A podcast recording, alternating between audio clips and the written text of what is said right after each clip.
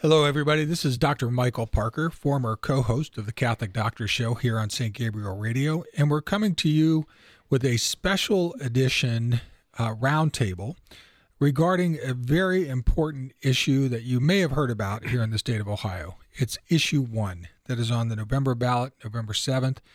And this initiative uh, is about enshrining abortion in the Constitution of the state of Ohio. With this roundtable, what we hope to accomplish is to give you correct information about what this amendment means, not only for us as Catholics, but what it means for us as Ohioans and what it means with respect to life in the state of Ohio. And I have two very special people here with me today. I have Mark Huddy, who is the Director of Catholic Charities and Social Concerns for the Diocese of Columbus and Beth Vanderkooi, who is the director of Greater Columbus Right to Life. Welcome to St. Gabriel Radio. Good to be here. Good to see you again in the host seat. Yeah. You know, it's been a while since we we've we've had the Catholic doctors uh, in in union here, except for this uh, uh, the spirit drives. But uh, this really is about bringing the spirit down on the information here for the state of Ohio and getting out you know what's going to be important for Catholics to understand regarding issue 1 what we can do to help defeat issue 1 here in the state of Ohio and particularly getting people out to vote and helping them to vote. But first I want to start off Mark with you. You're the director of Catholic Charities and Social Concerns for the diocese, and you've been intimately involved in this campaign for Vote No on Issue 1 tell us why this is so important for the Diocese of Columbus and for all the dioceses in Ohio. Thanks, Mike. Um, I think it's important, first of all, because um, in the pastoral constitution of the church in the modern world, it starts out by saying that the joys and hopes, the griefs and anxieties of the people of this age are, are the joys and hopes and griefs and anxieties of the church. So anything that, in, that concerns the world around us is part of the church's concern. So that's number one. Um, this issue really involves uh, a very important moral issue. I know that there's uh, been a lot of advertisements that have tried to cast this in different ways, saying it's a private issue, saying it's a medical issue, but it's it really involves a moral issue. And the church has always been a church that favors life favors the gospel of life. And so um, that's one of the reasons that the church is so involved. Um, if we take our Catholic social teaching, for example, you know, the cornerstone of that social teaching is the principle that every human life is sacred from its beginnings and uh, possesses a dignity that comes from being created in the image of God. Mm-hmm. Mark, I think one of the things that you said was important is is this is a moral issue. Yes, there are medical components to it, and there are uh, governmental components to the abortion issue. But your your statement that it's a moral issue really hits at that. And why do you think people are having such a hard time understanding that this is a moral issue? I think they're having a hard time because we spent 50 years living under the the shadows of Roe versus Wade, and so um, you know things happen. Um, we talk about in the church, we talk about formation programs and everything. So we've had 50 years of formation in the secular world of an understanding that abortion is legal for the most part, and uh, that um, and we also have that understanding that, uh, at least in the secular world, that if it's legal, then it's okay. And so uh, I think that's the that's the root of the problem. Right, and one of the, I, I think the other thing that that comes out in all of this, and I think the church has a lot to say with, about this, is we look at the Holy Family as the center of you know um, our faith and how it came about, and there. But this issue is actually anti-family, and so where does the church stand when it comes to parental involvement in their their youth? Um, either with I, we know about faith formation, but regarding decisions that they're being asked to make, this issue wants to give uh, each individual or minors the opportunity to have abortions or potentially uh, uh, gender reassignment surgeries and treatments for uh, gender dysphoria. Tell us where the church is with regards to the parental rights that, that they have. Well, the church is very much in favor of, of parental rights and believes that um, children, children under under the age of majority, uh, need that guidance from their parents, and to take that away uh, means that um, a child can make a decision without thinking of the full consequences. I don't know whether you know about, you know, I mean, we all, you know, you've had children, I've had Right. children, um, and I, I wouldn't say that a 13 year old is always able to see the full consequences of an action. Right. I, as I tell my kids, you've got the right to do stupid. Just don't make me clean up the mess. There you go. Right.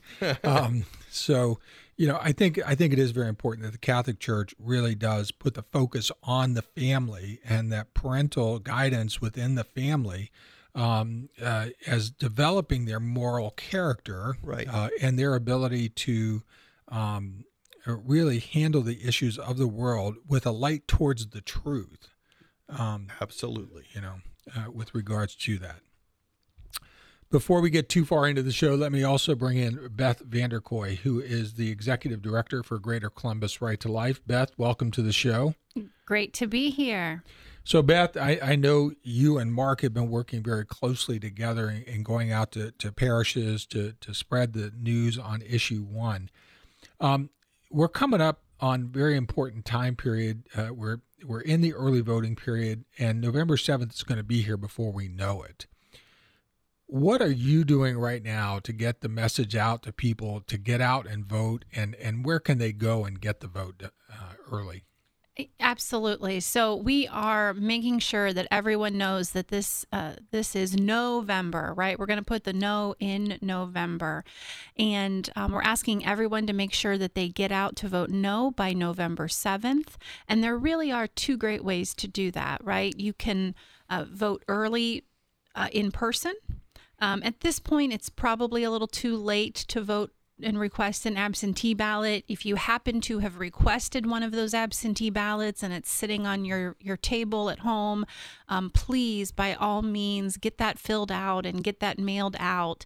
It's not too early to send it out. But also, you know, every county in the state of Ohio has an early vote center and an early vote location. You can find that out at voteohio.gov. You can find your location and your hours.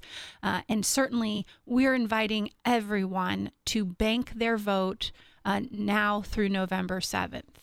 Now, of course, there are going to be some people who like to vote on election day. I get that. For years, I was one of those folks, but uh, there's a few great reasons to vote early. First and foremost is it lets us know that you have voted. So you are we, we can stop trying to call you and reminding you to vote.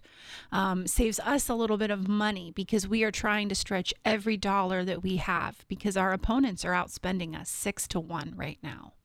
Uh, it also makes sure, like, l- let's be realistic. Sometimes things happen. You wake up on an election day, uh, you know, you've got a sick kid, traffic is tough, the boss keeps you late. Um, for this election, and, and I know, you know, every single election, somebody tells you this is the most important election of our life. But I really do think that this election is going to shape the way uh, that Ohio is able to respond to the truths about human nature for the next 50 years. And so this election is that important. We need every vote in every county, and we need every person who is willing to go out and, and cast their no vote because everything that we are seeing is that it's going to come right down to the wire. So we need you.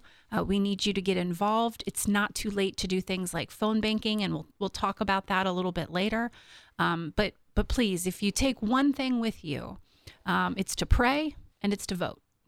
Right. And fast. We can And add, fast. we can add that in there too.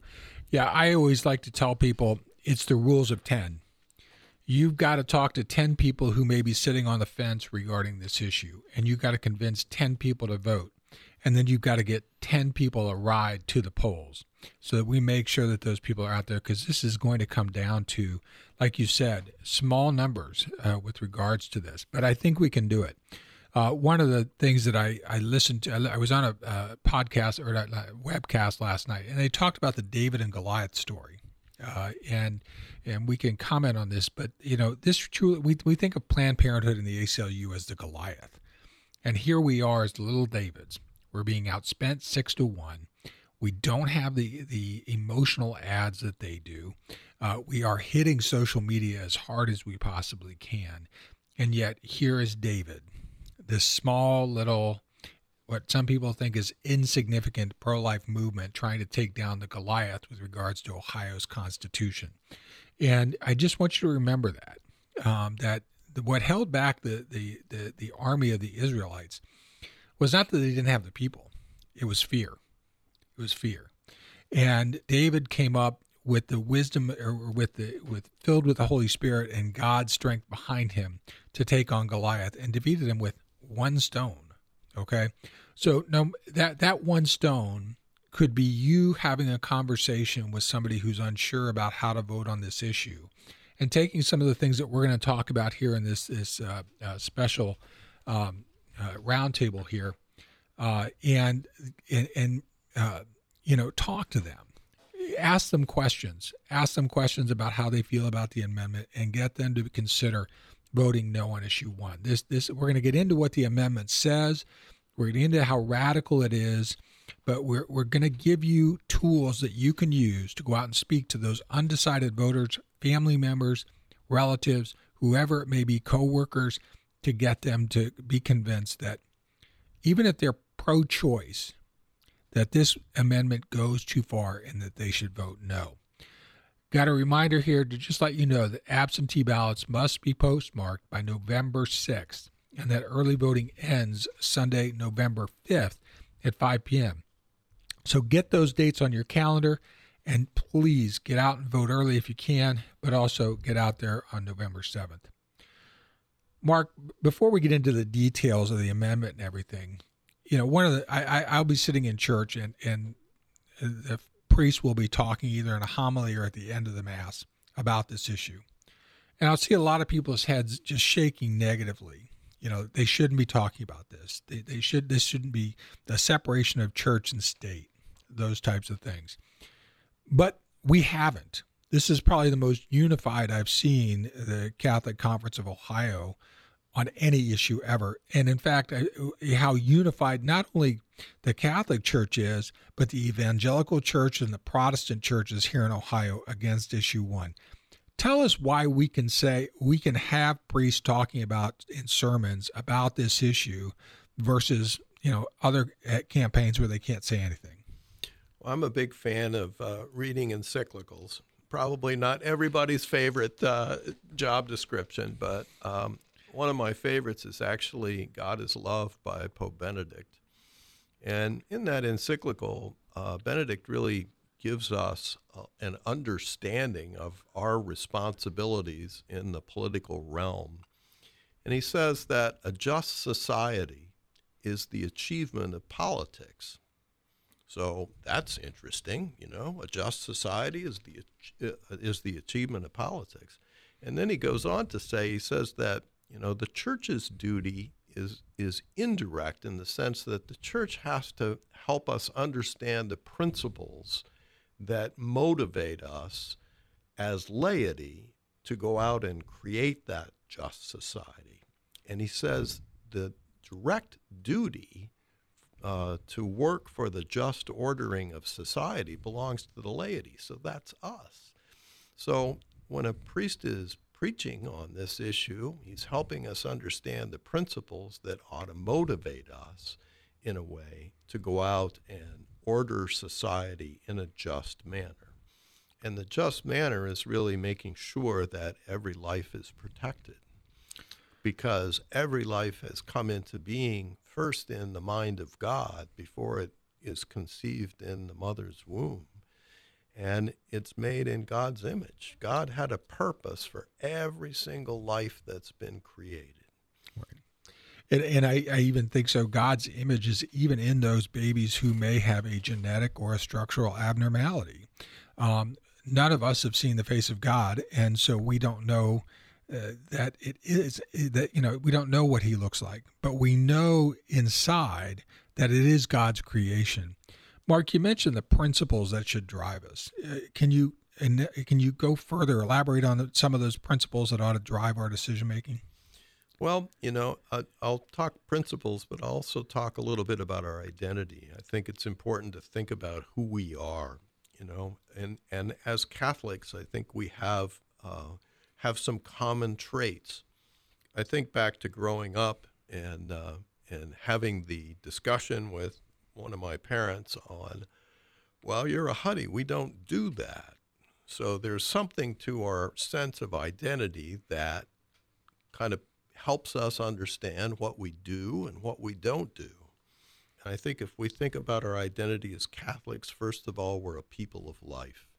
We're a people that's a resurrection people. We're, a, we're an Easter people.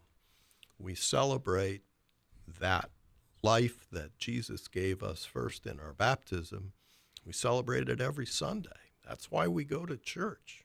It's not because somebody's making us go. We go to celebrate the fact that we have have life and eternal life through Jesus Christ.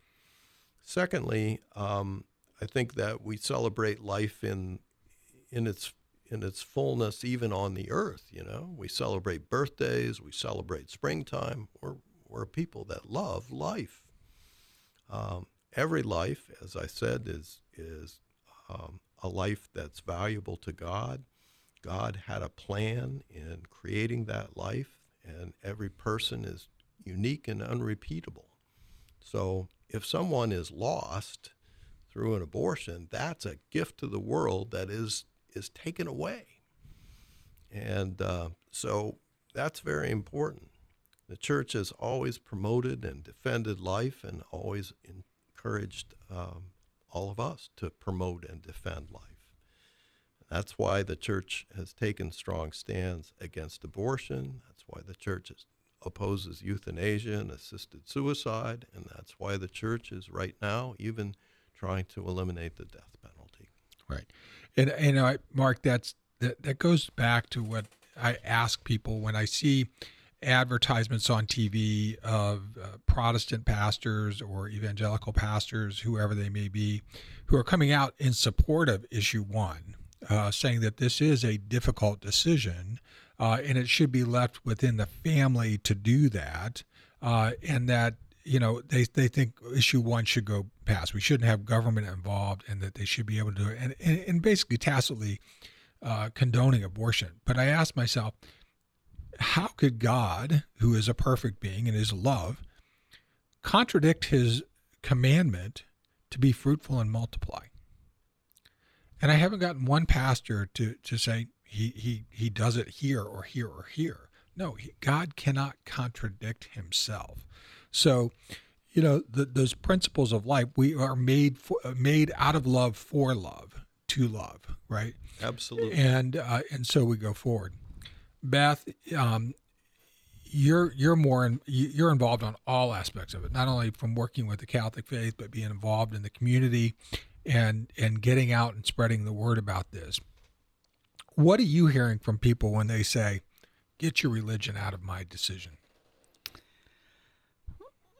Well, I mean, I do hear that every now and then, um, and it's it's always kind of funny because I was pro life before I was Catholic. For those who don't know, um, I'm a convert, and I kind of got recruited in to work with Greater Columbus Right to Life during uh, during the RCIA process, and and t- to me, I think there's a, a couple of things that we should acknowledge, and first and foremost, I'm Catholic because I believe that it speaks to a truth that has been revealed about human nature itself and about God's nature.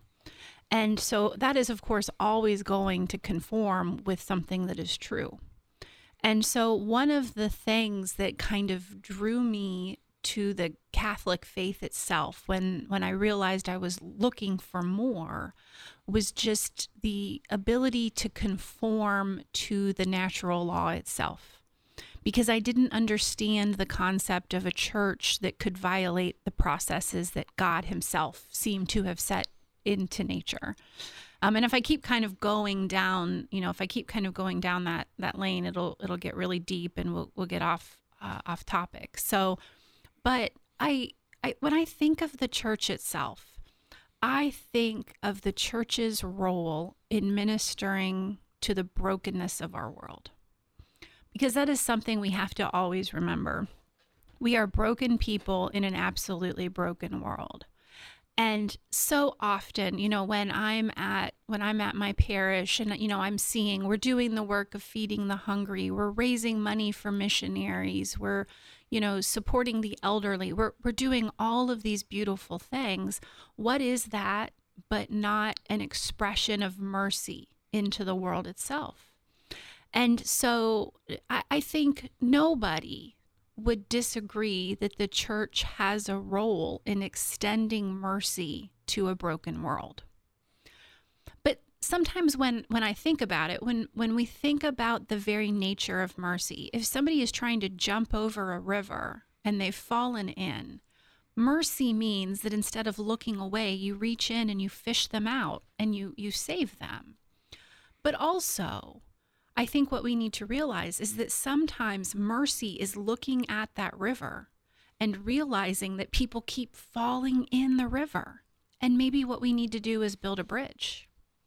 And so I think the church's involvement here eh, is precisely what it should be, which is to stand up and articulate a truth about the world and building a bridge so that uh, we are not just continually fishing people out of the river because we are a culture that is drowning. We are absolutely drowning.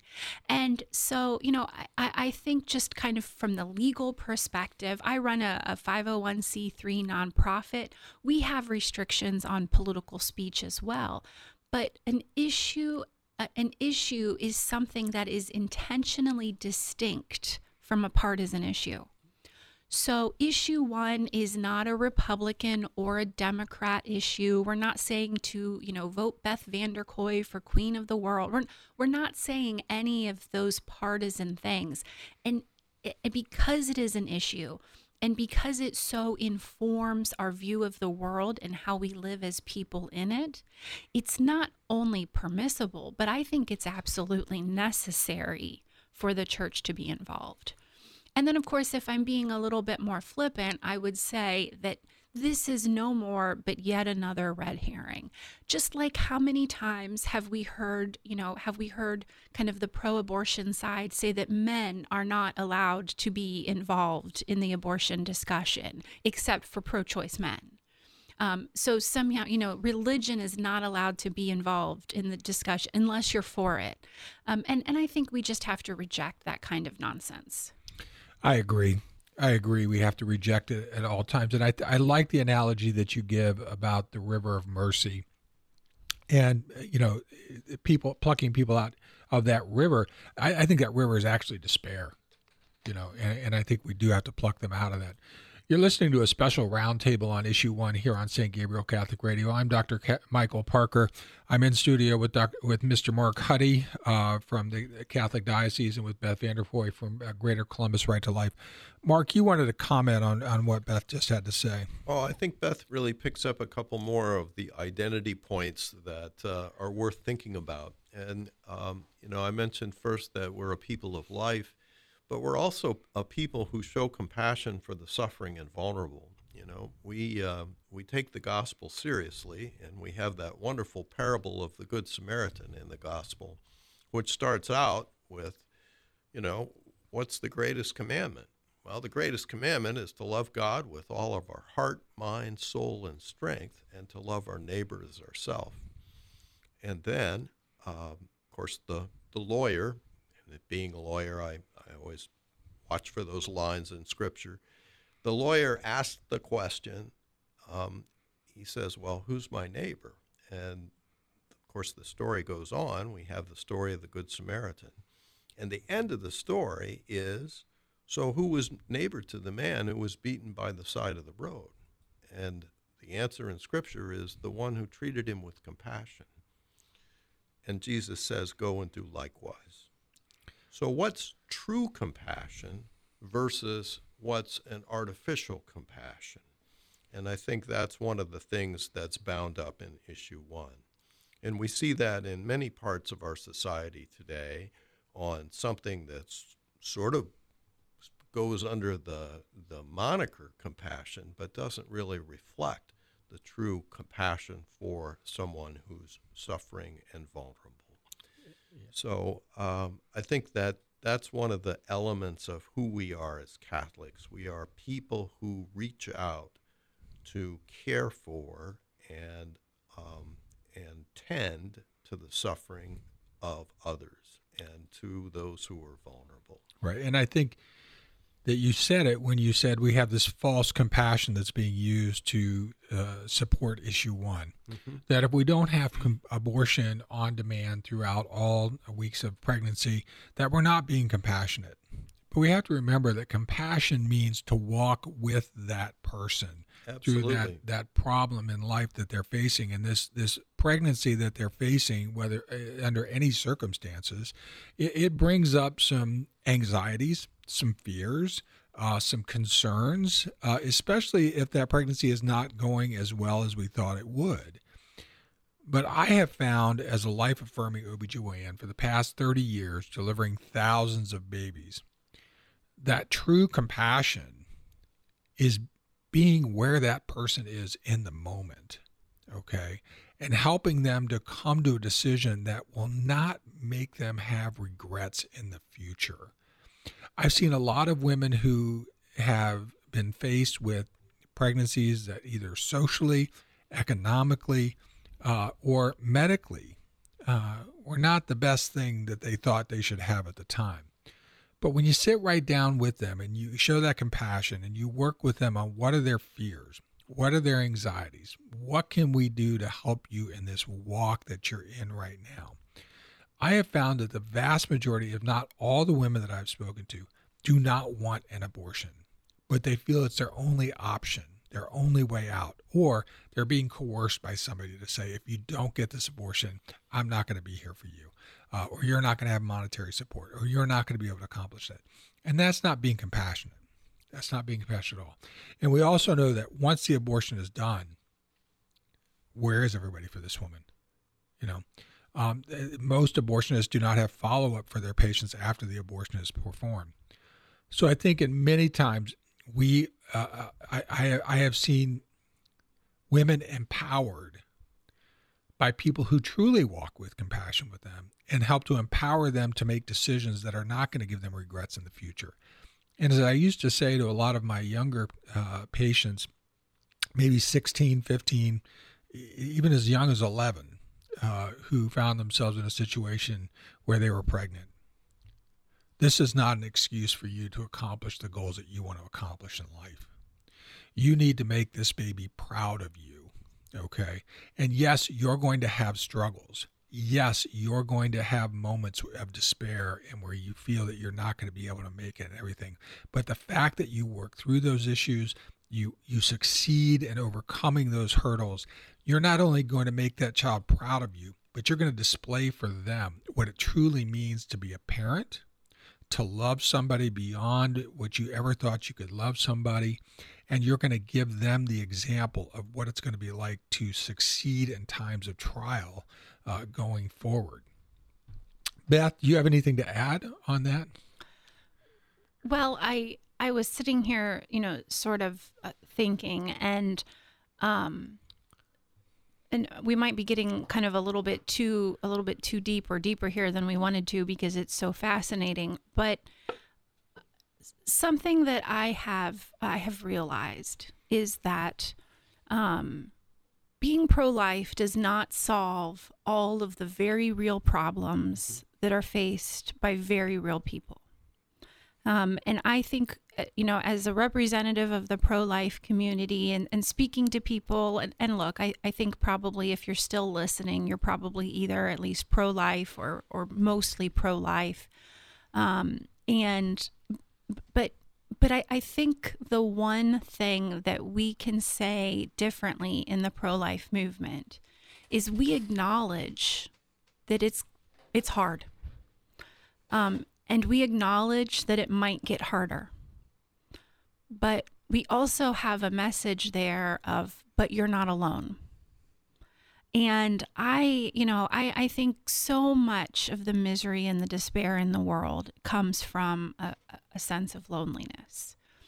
But I also want to make sure that, you know, before we before we, you know, just in case I don't want to leave people with the accidental notion that issue one is about, you know, incredibly top, lofty, theoretical, um, theological arguments about what it means to be human.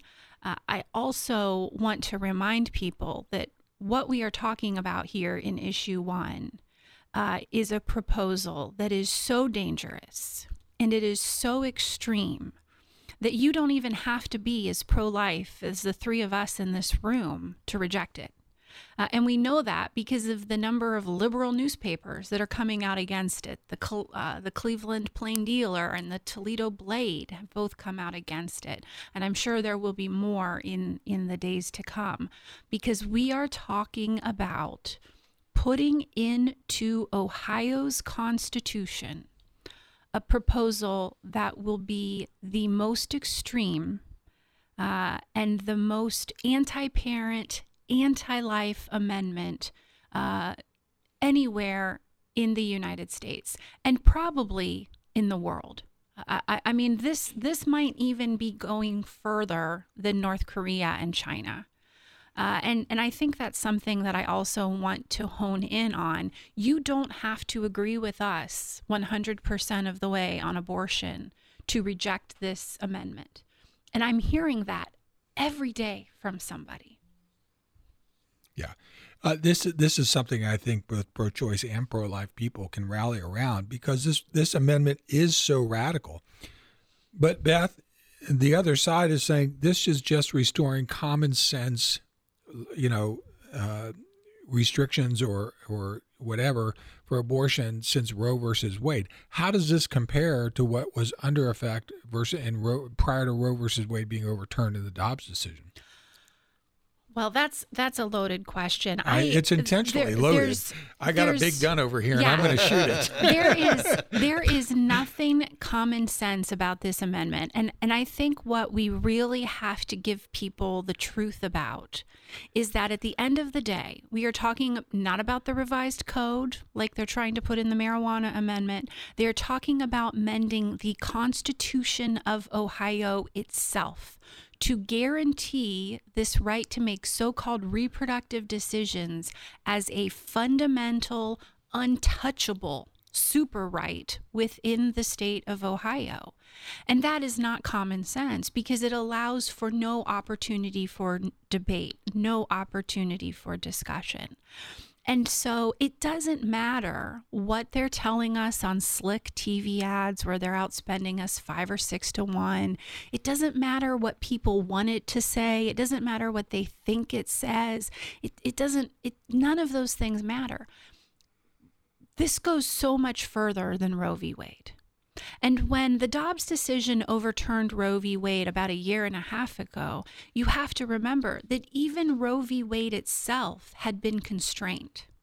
So when Roe v. Wade first became law back in 1973, you had abortion with no limits right? And then there was a body of case law that built up, you know, Doe v. Bolton, Planned Parenthood v. Casey, Whole Women's Health. There were all of these decisions that ultimately recognized that the state had a right to regulate abortion for the health and safety of the women before viability. And then after the point of viability, to regulate or end abortion for the sake of protecting the life of the viable unborn child. This is talking about wiping all of that out overnight. So if issue one passes, without a doubt, we are going to see Ohioans forced to accept taxpayer funded abortion on demand through all nine months of pregnancy.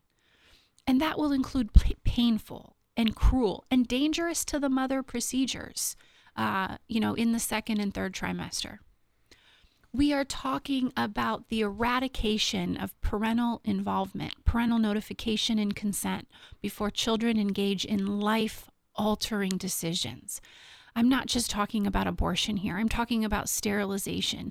I'm talking about puberty blockers, hormone therapy, anything that falls under that umbrella of a reproductive decision. And I'm also talking about wiping out overnight common sense regulations that keep women and children safe. And that is absolutely what this amendment will do. Yeah. I couldn't agree with you more. The, the, the government does have a vested interest in the protection of its citizens in passing common sense legislation uh, that sets either gestational age limits or uh, safety standards for clinics or credentialing of physicians uh, who are providing the abortion procedures and who can perform those abortion procedures. Uh, and this amendment will essentially wipe all of those things out.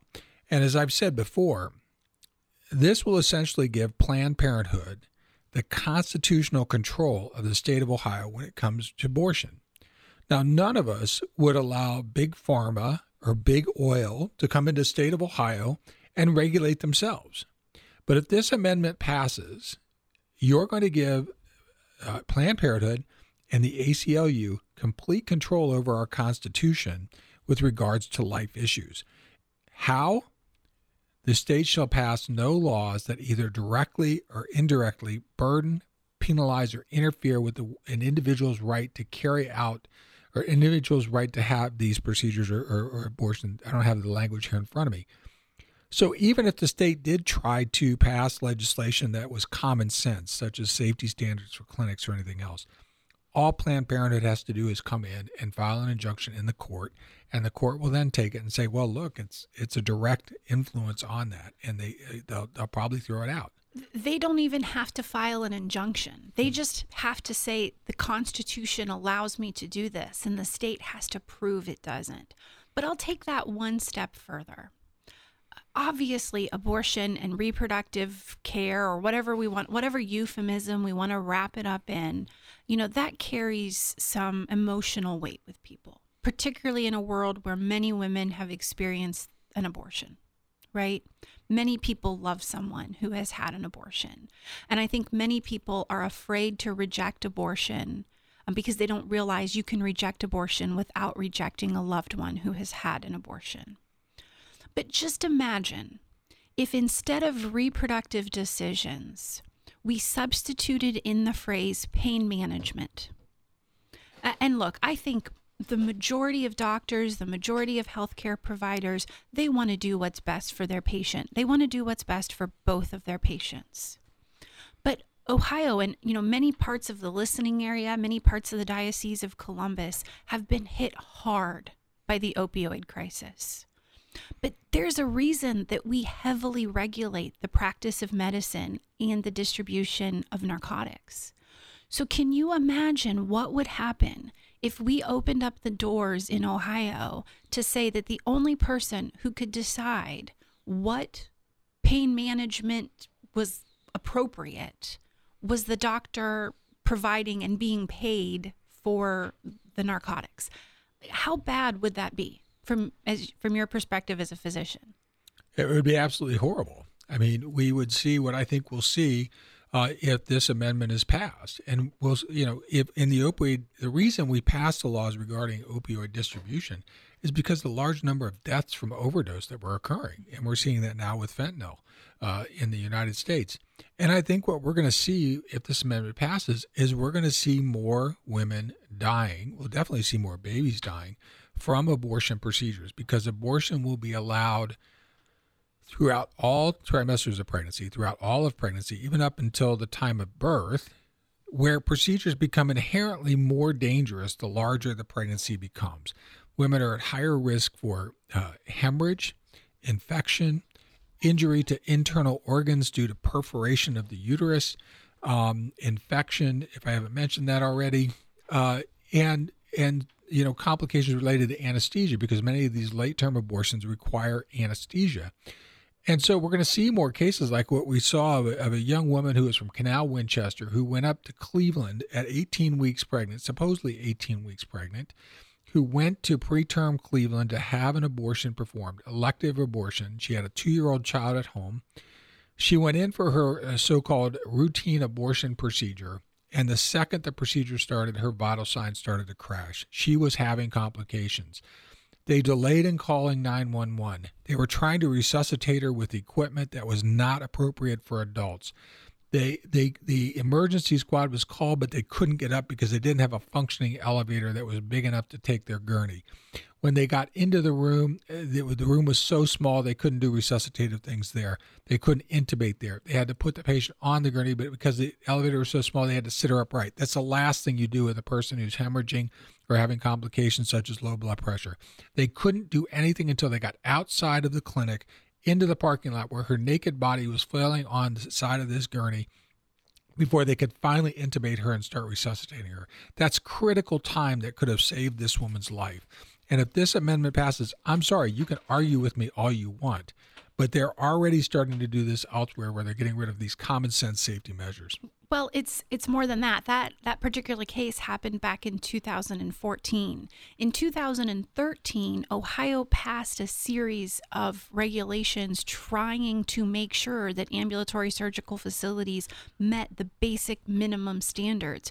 And preterm and the ACLU, two of the same proponents of this amendment, were fighting it in court. And even though this woman died for lack of the health and safety standards that they did not want to be, you know why they called they identified them as a burden. And thank God the Ohio Supreme Court in 2018 upheld that law. But it was too late for that woman. And it will be too late for countless other women. Uh, I don't know if any of you have had the opportunity, and, and it's a it's a challenging exhibit, but there's actually um, a, an exhibit of the crime scene photographs from the Gosnell case that has opened here in Columbus. It's going to be doing a national tour. Uh, it opened here in Columbus uh, about a, a month before the election. It's going to run through. You can find it online at evidencetheexhibition.com, I think and it's the it's the crime scene photos. And for the majority of the exhibit, if you've not seen it, you just walk you you're walking through and you're looking at the photographs of how disgusting and filthy the waiting room was. Um, about the you know the lack of standards, about the break room, about the lab area. And then, if you choose, you can go into the back and behind some curtained areas. You can see photographs that were taken of the babies who were either born alive or who died through something approaching what you and I would probably call partial birth abortion or partial birth feticide. And keep in mind that Kermit Gosnell is in jail for those crimes. But he was in he was allowed to operate because basically the political powers that be in Pennsylvania had determined that he was getting a political pass. And I I greatly fear that if we have issue 1 pass, we are going to see more cases like Gosnell.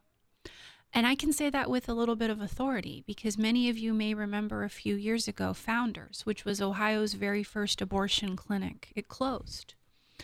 And for a brief moment, we had hoped and we thought perhaps we were going to be able to buy that facility, raise part of it, turn it into a memorial. So I went and with a realtor and I, I toured it, and there was too much maintenance. We weren't going to be able to do it. But I have to tell you, even six months after them being out of there, um, and again, you don't have to take my word, it's still up on our, our website. But six months later, you could still see blood smatter you could still see the filthy conditions. Um, and and I just I think people they have this idea of what abortion might be in their head, and it does not conform to reality. I would agree. You're listening to a special roundtable discussion on issue one here on St. Gabriel Catholic Radio. In studio with me is uh, Mr. Mark Huddy with the Catholic Diocese of Columbus and Beth Vanderkooi, the Executive Director for Greater Columbus Right to Life. And I'm Dr. Michael Parker, a local OBGYN with over 30 years clinical experience providing life affirming care to thousands of women and babies.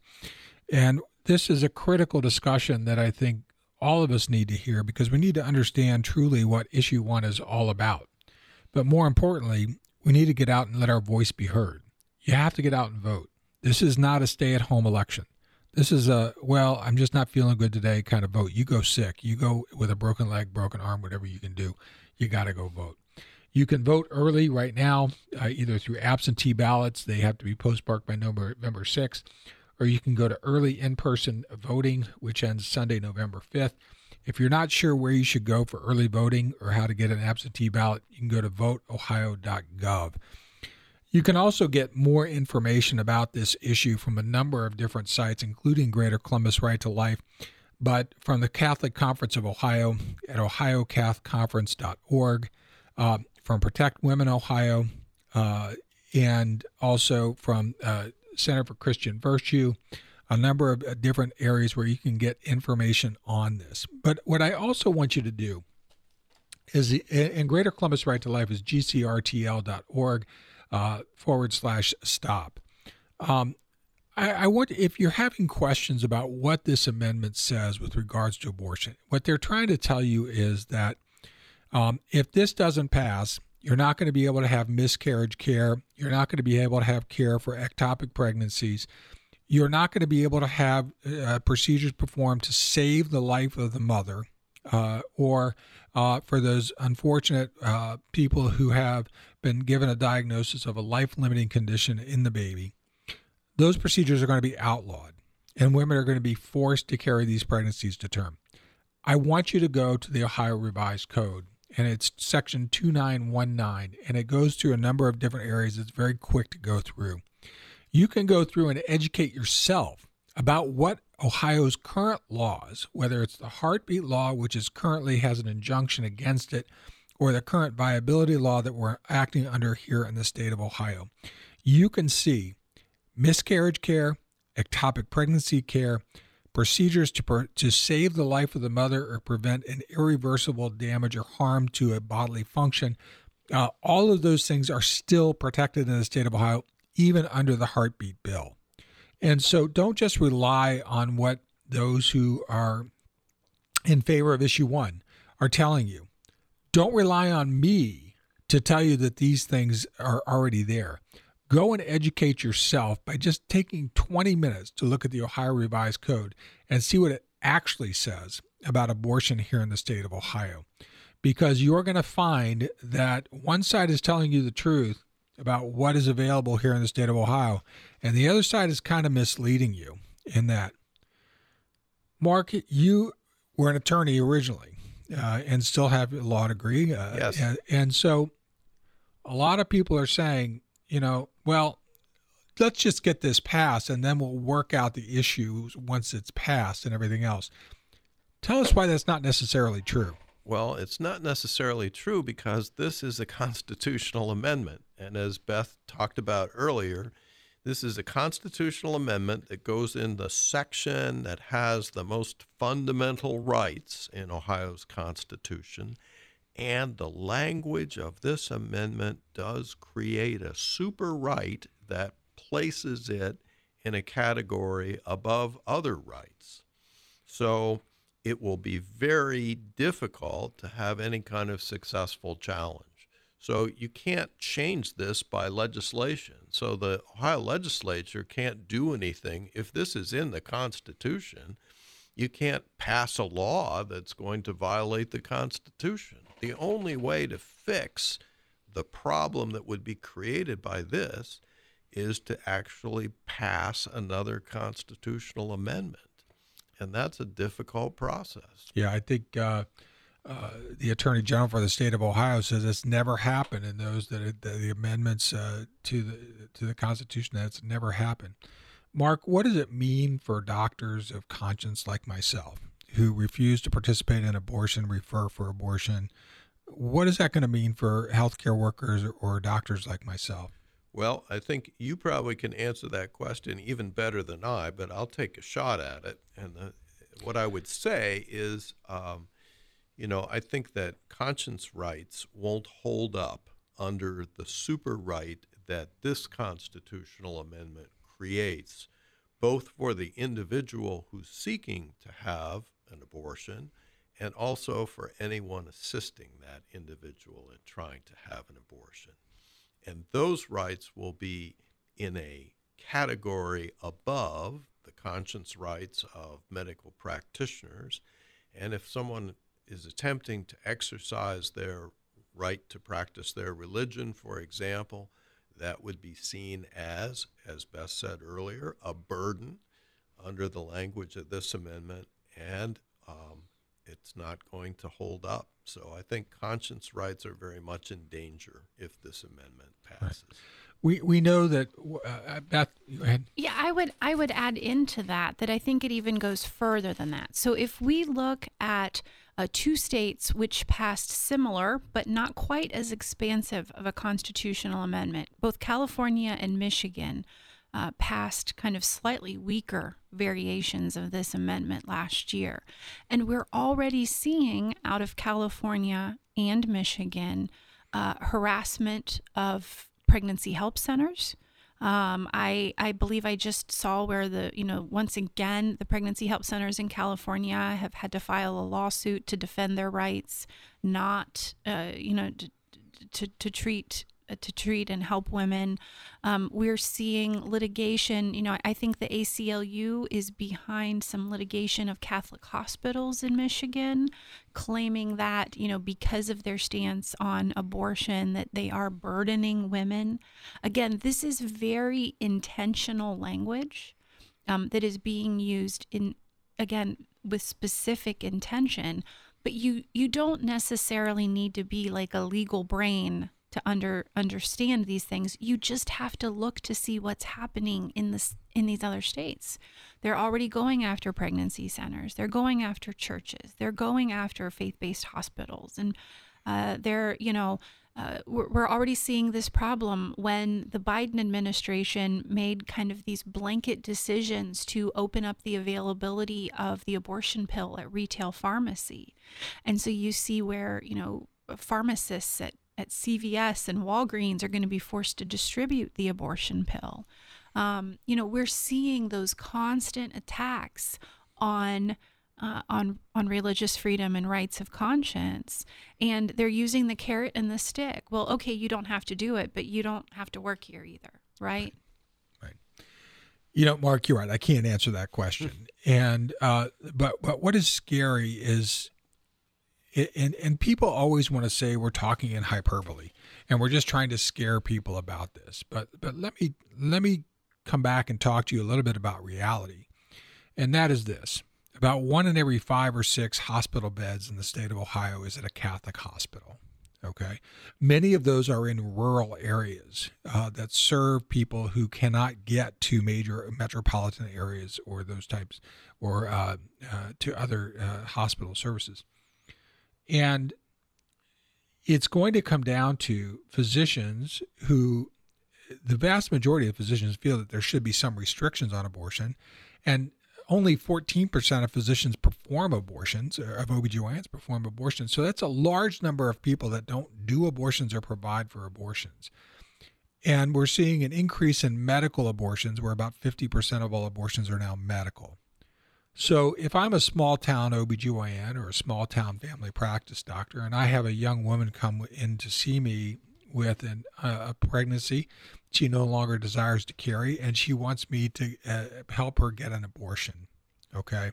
And I refuse to give her the medication or I refuse to do the abortion, okay?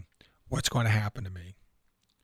All you have to do is remember the, the cake baker, the photographer, the website designer, who are facing challenges that have gone all the way up to the Supreme Court, cost them years of their lives, hundreds of thousands of dollars to defend themselves just for their own individual right of conscience not to be involved in these procedures that violate their religious freedoms. And so I do think we'll see that. And I think we'll see a decline in the number of people willing to go to these smaller areas because of that. We'll have things called maternity deserts, um, where we're already seeing hospitals close because they don't have physicians going into those areas because they can't afford to go into those areas uh, due to reimbursements or for whatever other reasons. Um, and they're closing down maternity units, which is making it more and more difficult for women to receive high quality medical care that they need to save their life or to save the life of their baby. And I think that's just going to get worse. Beth, you had something to say on that. Well, and it's it's not only that because keep in mind the the language of this amendment doesn't just refer to doctors, it doesn't just refer to the legislature, but it imposes this burden on every level of government, right? Or the, the lack of burden, I guess I should say. So it's every level of government. So that means not only the legislature and the governor is bound by it, but it also means publicly funded hospitals. It means public school districts. It means public universities. So, you know, if a parent thinks about today their child in school, um, before a school nurse can give a child a cough drop or a Tylenol, they have to have parental permission first, right? Um, I have a friend who's you know who has a child with type one diabetes, and I mean they have to call her every day before they administer the insulin that she gets every day. I mean it's it's very very involved. But under this amendment, your your elementary school or your middle school nurse could conceivably be compelled to provide the abortion pill to your daughter. Um, could be compelled to distribute hormone treatment for gender reassignment uh, or puberty blockers and gender conforming procedures, or even just chest binders. Because keep in mind, this amendment, the language of this amendment talks about an individual and the individual's right to be basically entirely unimpeded by any level of governmental influence. Um, and so, you know, what that means, it, it's kind of mind blowing when you think about just what compliance with the legal language of this amendment. And I say the legal language knowing that that sounds a bit redundant. But again, keep in mind that the, the language being used throughout this amendment, in some cases, has very intentional interpretation and very intentional definitions. And so we have to read it with a mind to understanding what that means. And that, that brings me back to this question Why is there such a desire to have unrestricted abortion throughout our land?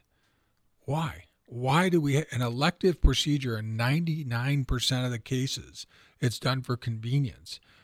What is wrong with the morality of our country or of its people that we're demanding that, that we be able to kill our unborn children on demand, anytime, anywhere, and it's being driven by our political ideologues? Why? What what what's gone wrong, Mark? Do you have any thoughts? Well, um, I think uh, we're we're in an age of individualism. I think that's that's one thing where um, people are kind of focused on on their own needs, um, and we've lost sight of the connectedness that we have, both as a society. Many people don't have those family connections that they used to have and uh, this is not going to help. Yeah, I agree, Beth. Well, I, you know, a few weeks ago, um, the General Assembly is actually, the Ohio General Assembly is actually debating legislation involving parental involvement when a child is experiencing gender dysphoria, right? So if if a child tells a teacher that you know she's seeing herself as a, a boy now or you know what is the school is the school obligated to tell the parents etc um, and you know this is actually a very heated debate in ohio politics and look i'm not here to beat up on anyone experiencing gender dysphoria. That that's not my purpose here. But there there was a statement that i think was very very telling um, from the lobbyist for the aclu and he stated that we needed to understand the reality that in some families, a child who expressed a pregnancy or a child who expressed a um, you know, a, a questioning their gender would be unsafe in that family, that they might be subjected to abuse or that they might be kicked out of their home. And because of that, they want to eliminate, be, because of that very small number of circumstances, they think that we should eliminate entirely the parental involvement across the board. Um, at, at the latter part of that, I'm kind of putting some words into his mouth, but but that's essentially what they're saying. Whereas I would say that um, we should have laws that protect children. Period. Um, and we don't protect the minority of children by making it easier for all of them to be subjected to abuse, right? So I am the first one to say that no little girl should be kicked out of home because she's pregnant. Um, and she shouldn't be kicked out of her home by her parents because she's pregnant and they want her to get an abortion because they're embarrassed to show up at their community and their uh, their church. Like parents have a duty to protect their kids, and we have a duty to protect those kids as well. But but I think if I'm being a bit charitable towards their perspective, they do see this very real problem that exists. And their solution is to entirely eliminate that parent child bond for everybody instead of standing with us and saying, well, let's protect all of the kids. Let's tell parents they can't just abandon their 16 year old because she's pregnant. And be- because I think, unfortunately, what happens is we open that wide up to everybody, and that makes all children more susceptible to abuse. Doesn't the state already have things in effect that protect these children? A- absolutely. So in Ohio, um, for example, um, so Ohio's law regarding abortion requires parental notification and consent. Um, if, however, there's a belief that the child will not be safe, and all they have to do is assert that to their abortion provider. And let me also tell you that some pro life people think it's a bit too much of a rubber stamp. All they have to do is go through a process called a judicial bypass. And what happens is that the child needs to meet with a judge. The judge has to ask them a series of questions. Basically, do you understand the decision that you're making? And if the judge decides that they do understand the decision that they're making, the judge signs off in the place of the parent or the guardian.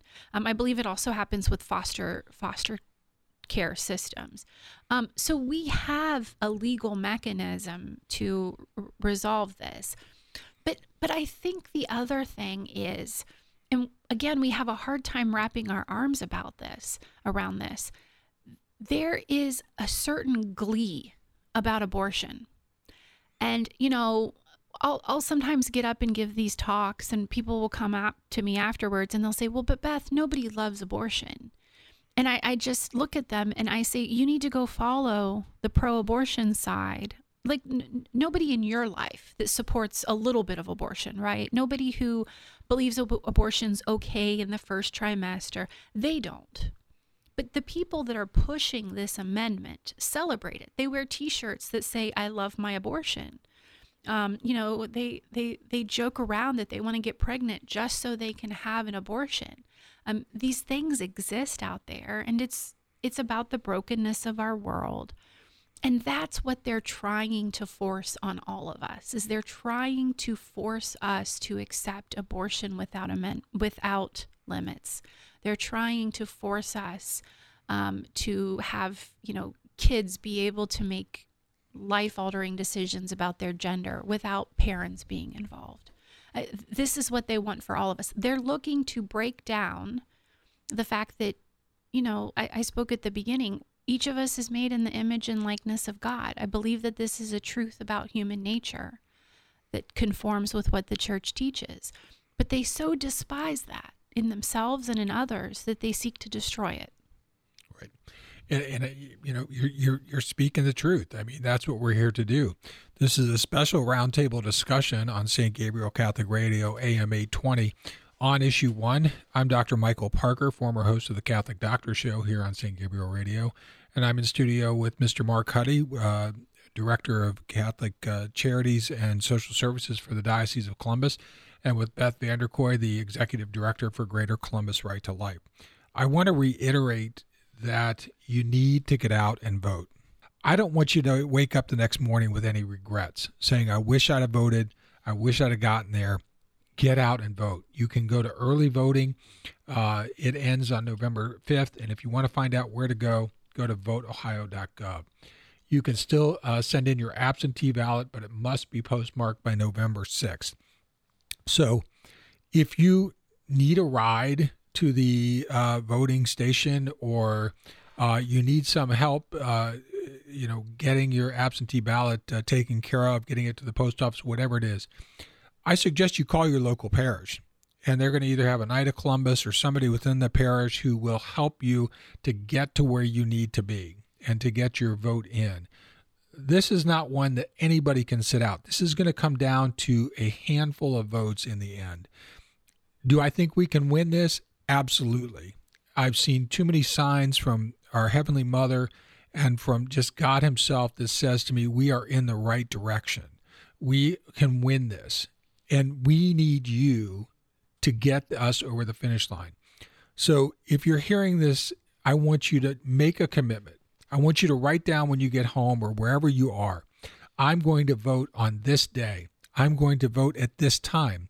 This is where I'm going to go vote. This is who I'm going to take with me. And this is how I'm going to vote.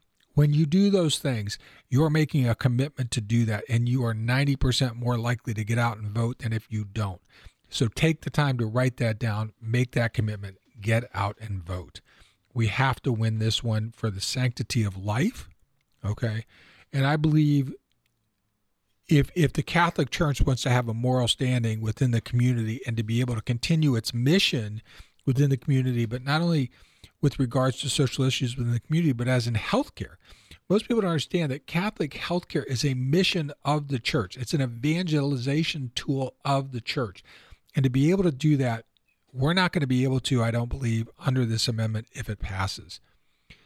I'm going to talk to you a little bit about what this means from a medical perspective, because I think that's you need to understand this.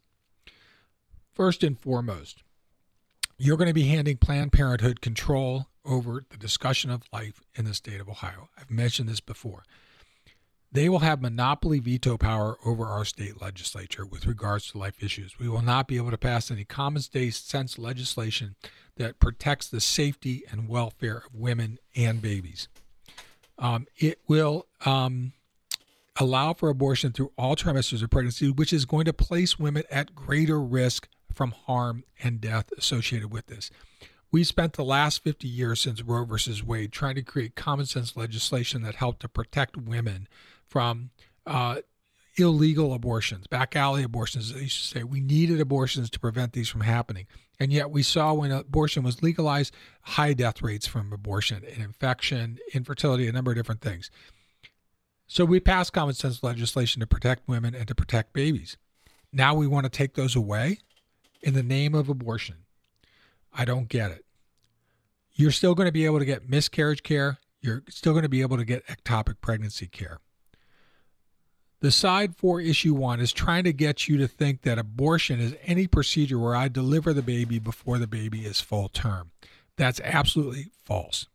They also want you to believe that because a miscarriage is called a spontaneous abortion, that if we have the current laws in the state of Ohio in effect, that you're not going to be able to get uh, care for that because it is under the word abortion. That is also false. In fact, if you go to the Ohio Revised Code, you will see that miscarriage is an exception to this, as is ectopic pregnancy. And as somebody who's been practicing life affirming care for 30 years, I have never hesitated once to take care of a woman who was experiencing a miscarriage or a spontaneous abortion because of uh, I felt I was doing an abortion, including ectopic pregnancies where there was a heartbeat in the fallopian tube. I have uh, removed a portion of the fallopian tube which is morally permissible to save the life of that mother. If I don't do that, both lives are going to be lost. And we know that that uh, under the church's teaching, uh, the rule of double effect, that that is permissible. The other thing abortion is never the only option for these women. In fact, it's never really necessary. It's not even the standard of care when we get past a certain point in pregnancy. If a woman is having a complication associated with, let's say, the bag of water is breaking early, say around 14 to 18 to 20 weeks, yes, that's a complication where the baby is not likely to survive and the mother is at higher risk for having complications associated with that condition. Under the state of Ohio, it's permissible, even under the heartbeat bill, for that woman to deliver the baby. An abortion is the direct and intentional killing of a baby. We never have to direct and intentionally kill a baby to solve a problem for a woman. That baby can be delivered, even though we expect that the baby will not survive the birth process or not live long after the delivery we don't have to go and directly kill that baby. In fact, it may be riskier and a greater risk to the mother of complications if we do that. After we know that after 22 weeks, the point of viability, getting into 23, 24 weeks, we're seeing more and more babies survive because technology is advancing that's allowing these babies to survive and to survive without any long term problems or conditions with a very high survival rate. And so, if a woman has a complication such as severe hypertension uh, during pregnancy, uh, or her, again, the bag of water is breaking, a number of things, the standard of care is not to recommend abortion. The standard of care is to treat the woman's condition, treat her hypertension, prevent her from developing infection by giving her antibiotics, carefully observing her until we weigh the benefits of the of continuing the pregnancy versus the risk to the mother and the baby if we continue the pregnancy and then we deliver the baby at that time. We don't say, "Well, let's just do an abortion." Um, abortion is never the answer. They also talk about well, what about these babies with uh, life limiting conditions? We've seen an, uh, an ad on the, the TV of a couple who had a baby with a, very severe abnormality, uh, and that baby would not live for very long after delivery. And they talk about how they had to leave the state of Ohio to have an abortion.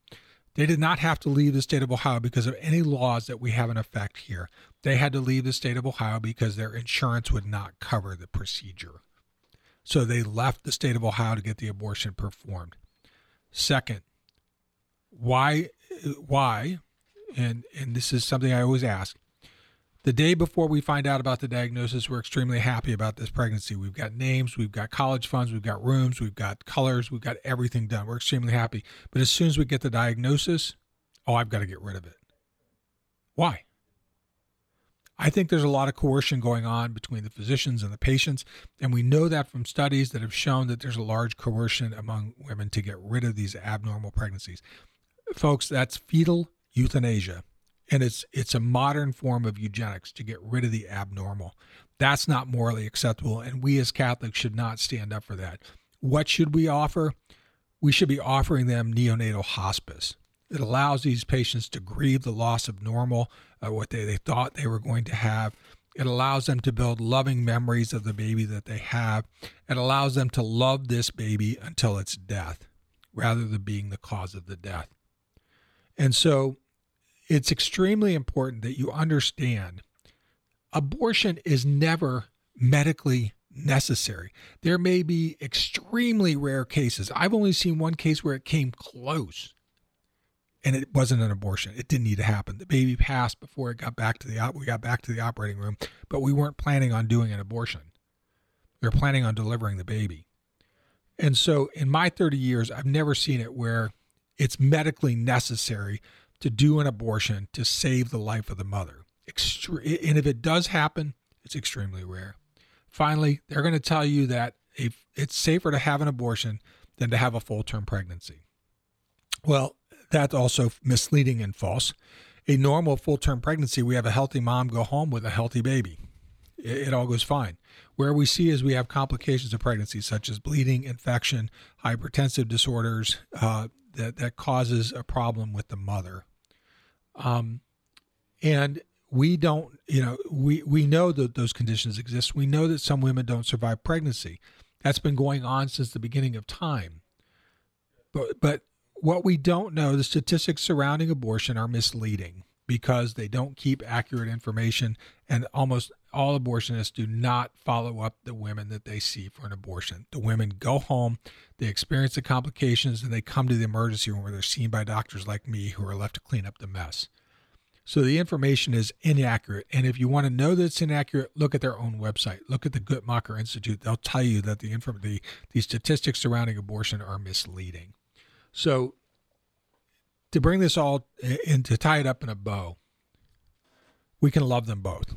We don't have to kill one to save the other all the time.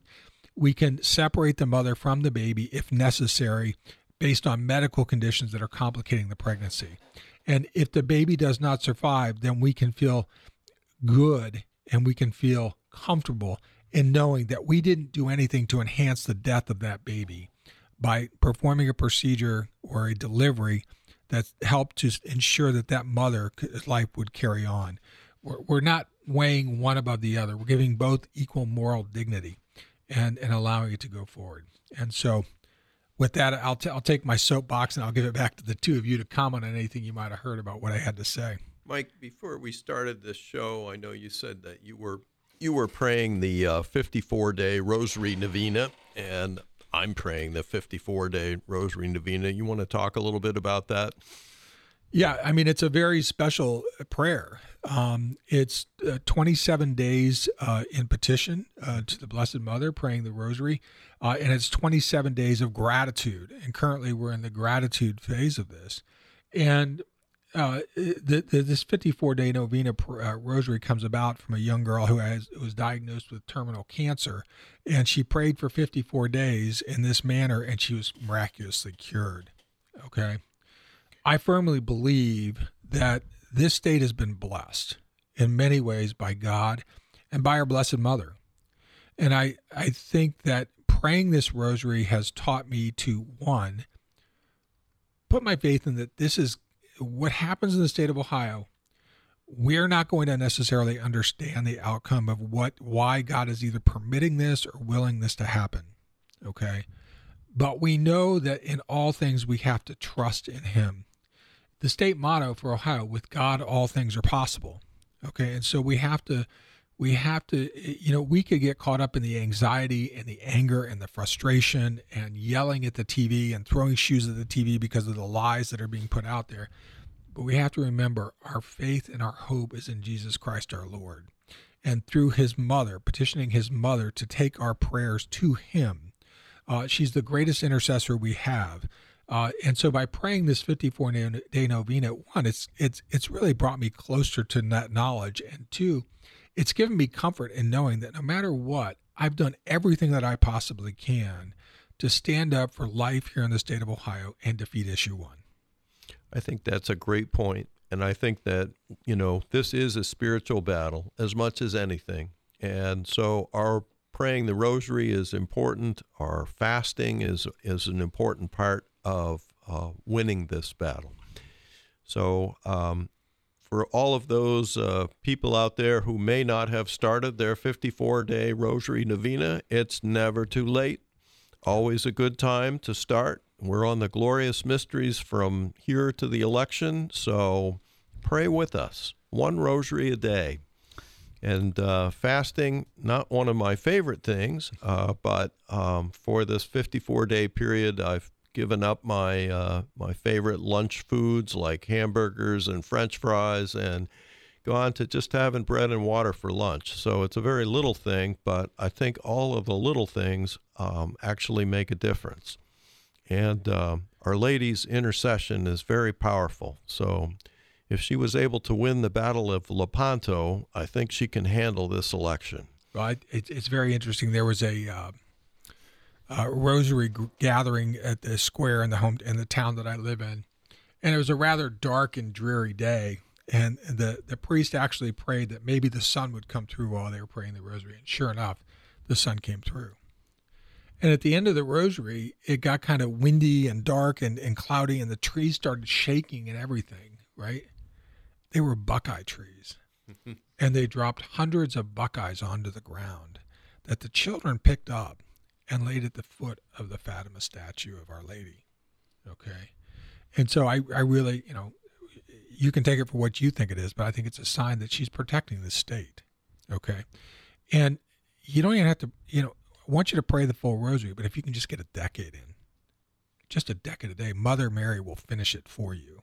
Um, and and definitely, you know, if you can fast from something, now fasting, people think, oh, I got to give up food forever. I'm just eating one meal a day and fasting in between the meals. Uh, but it's giving up something that's important to you to to to give that to God as a petition to hear your prayers. Uh, and so I think it's important. Beth, what do you have to say? Well, I, I tell people all of the time that in the pro life movement, prayer is not a platitude, it is our premise. And um, it's it's necessary to the work we do for so many reasons. If you know, if only to kind of give us the, I guess, the internal fortitude and the the patience and you know certainly if you're if you're not praying the novena it's beautiful. You can go online and get a reminder. I, I think it's been in just about every bulletin.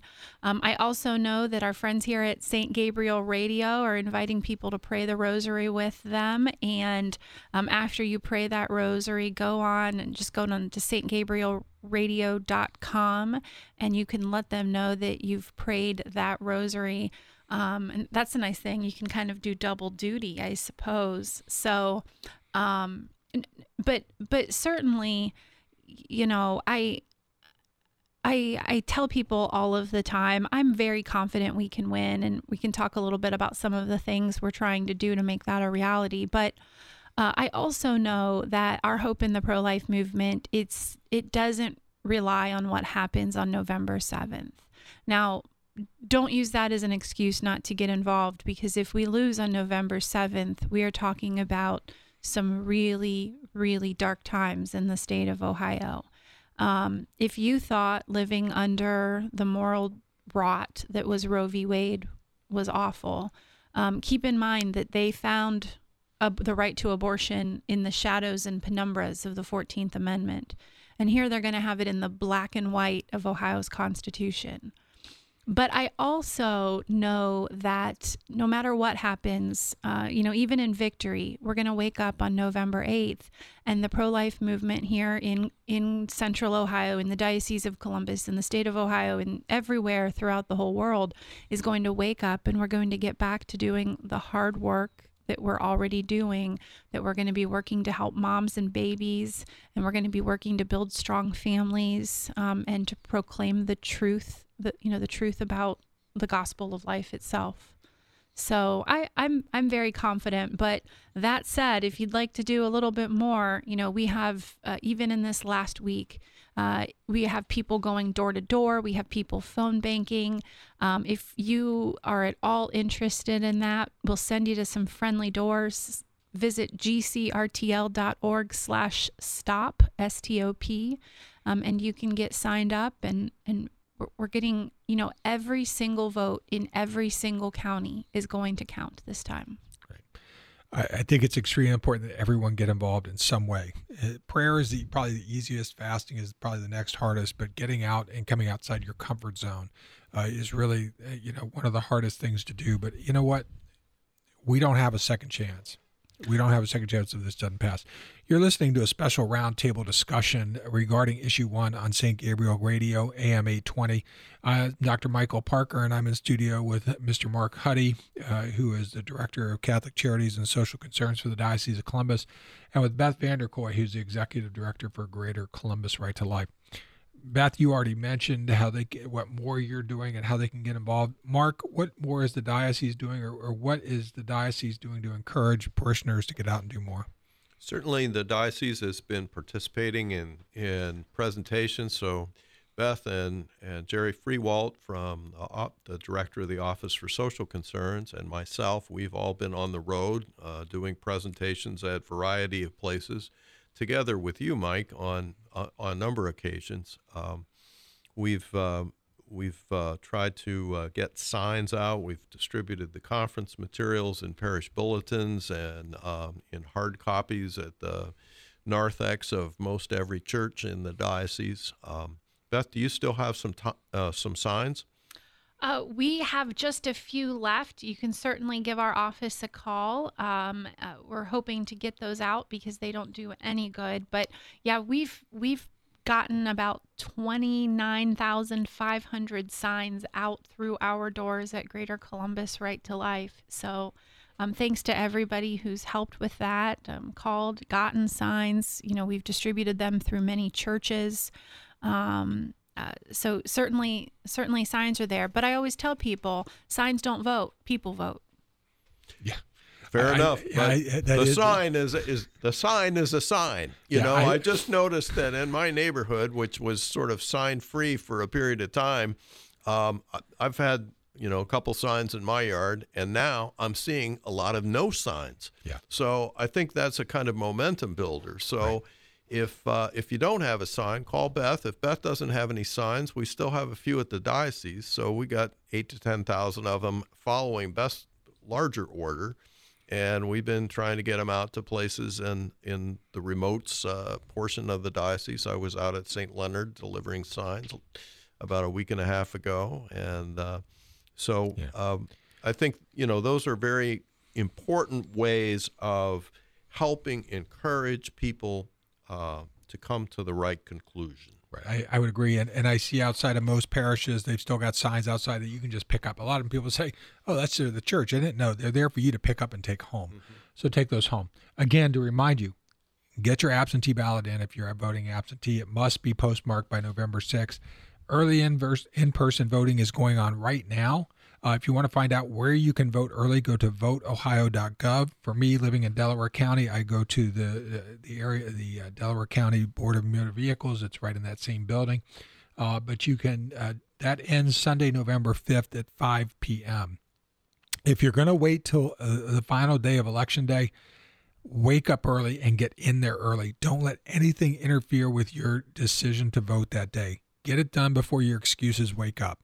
All right, get in there and vote uh, and do whatever you can. More that you can do. Follow Greater Columbus Right to Life.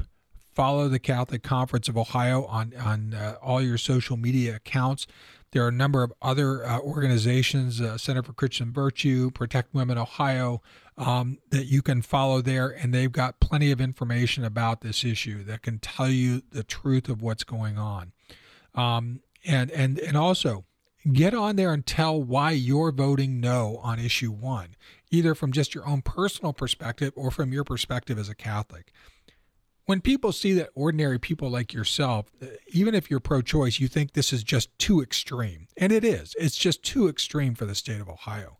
Um, there, that that little thing that you might say, it uh, you may think it has no influence in the world. You may only get eight likes, but that may have been eight people who are going to vote yes, who are now going to vote no.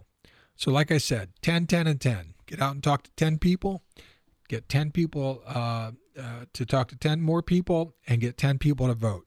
Okay, you got to get out there and do that. Beth, have we missed anything?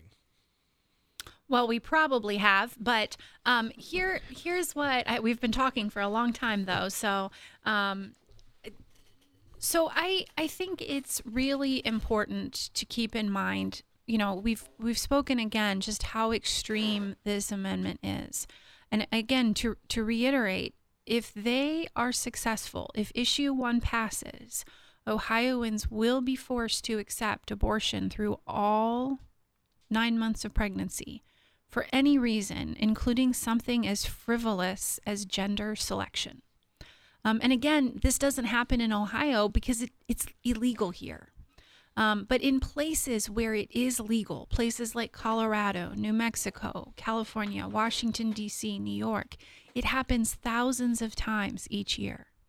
Uh, when we're talking about something so extreme that it's going to cut parents out before children engage in life altering decisions, before kids are taken for abortions, or before kids are taken for, you know, puberty blockers and sterilization, um, or heaven help us, you know, radical sex change procedures that can't be reversed. Um, if we're talking about the overnight elimination and restraining the people of Ohio from passing common sense laws that keep people safe, this is so extreme that it, it's it actually kind of starts selling itself once you explain to people, you know, just how extreme it is.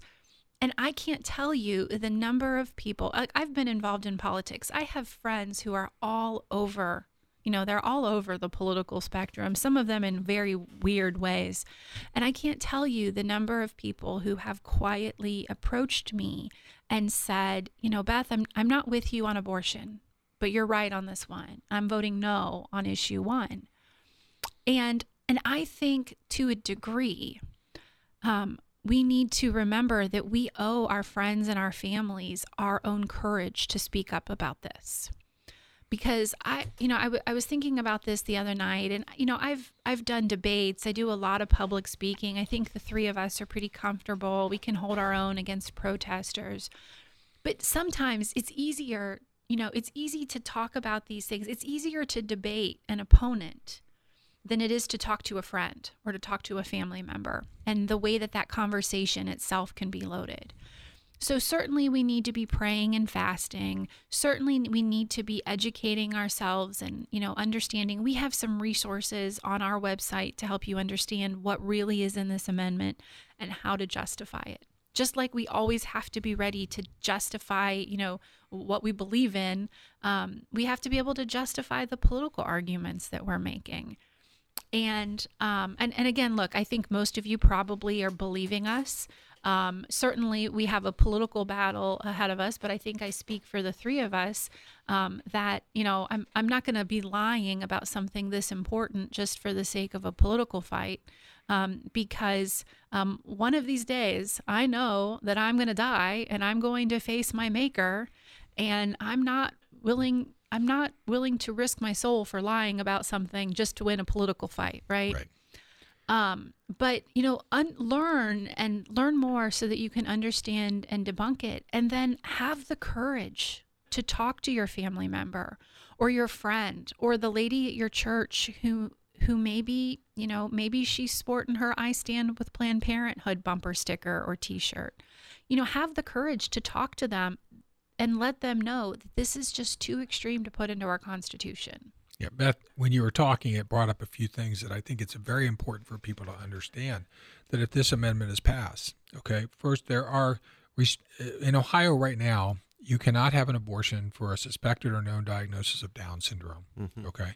Mark and I share a very close friend who has Down syndrome uh, and one of the most beautiful people I know. Uh, two, you cannot have abortions for sex selection, right? Um, or you shouldn't, but anyways. Um, three, you cannot have partial birth abortions and you cannot have dismemberment abortions. Those things are going to go away almost immediately. Um, in, in other states, it's having to be legislated out. Because this is a self enacting amendment, on December 7th, those procedures can come back into effect. Okay. Mm-hmm. And we're going to see babies that are capable of feeling pain being born up to their neck before scissors are stuck into the back of the skull and the, the cranial tissue is sucked out so they can deliver the head. Or they're going to come out in pieces hands, feet, legs, arms, torsos, heads. Sometimes we see those things are, are, are left behind and they come to the emergency room where we have to pull those out. You know, those things are going to come back to Ohio. Is that what you want? Is that what you want to be remembered for? That I voted for an, an issue that allowed for babies to be mutilated and torn up and torn apart. Even if we have the heartbeat bill in effect, it protects women. Like I said, go read the Ohio Revised Code. The current viability ban, or the, I don't want to say ban because abortion is not banned in Ohio, that's their word. Over 18,000 abortions were performed last year in the state of Ohio. And uh, I think, Beth, you said close to 1,900 were performed during the time when the heartbeat bill was in a, was in effect. The heartbeat law was in effect.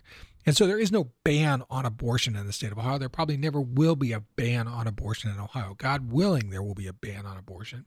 But, uh, you know, I don't think it's going to happen.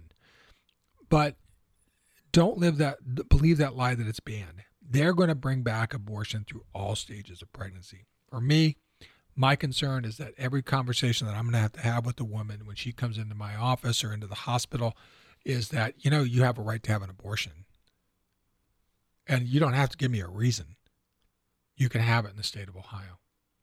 you know, or uh, I'm faced with a, uh, a person with uh, gender dysphoria. I'm going to be forced to either not do it, not comply with that, or give them what they need.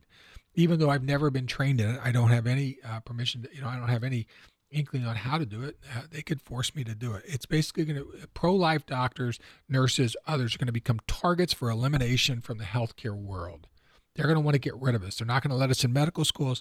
They're not going to let us in nursing schools, and they're going to try and get us out of whatever we're doing so that they can have their their their abortions on demand.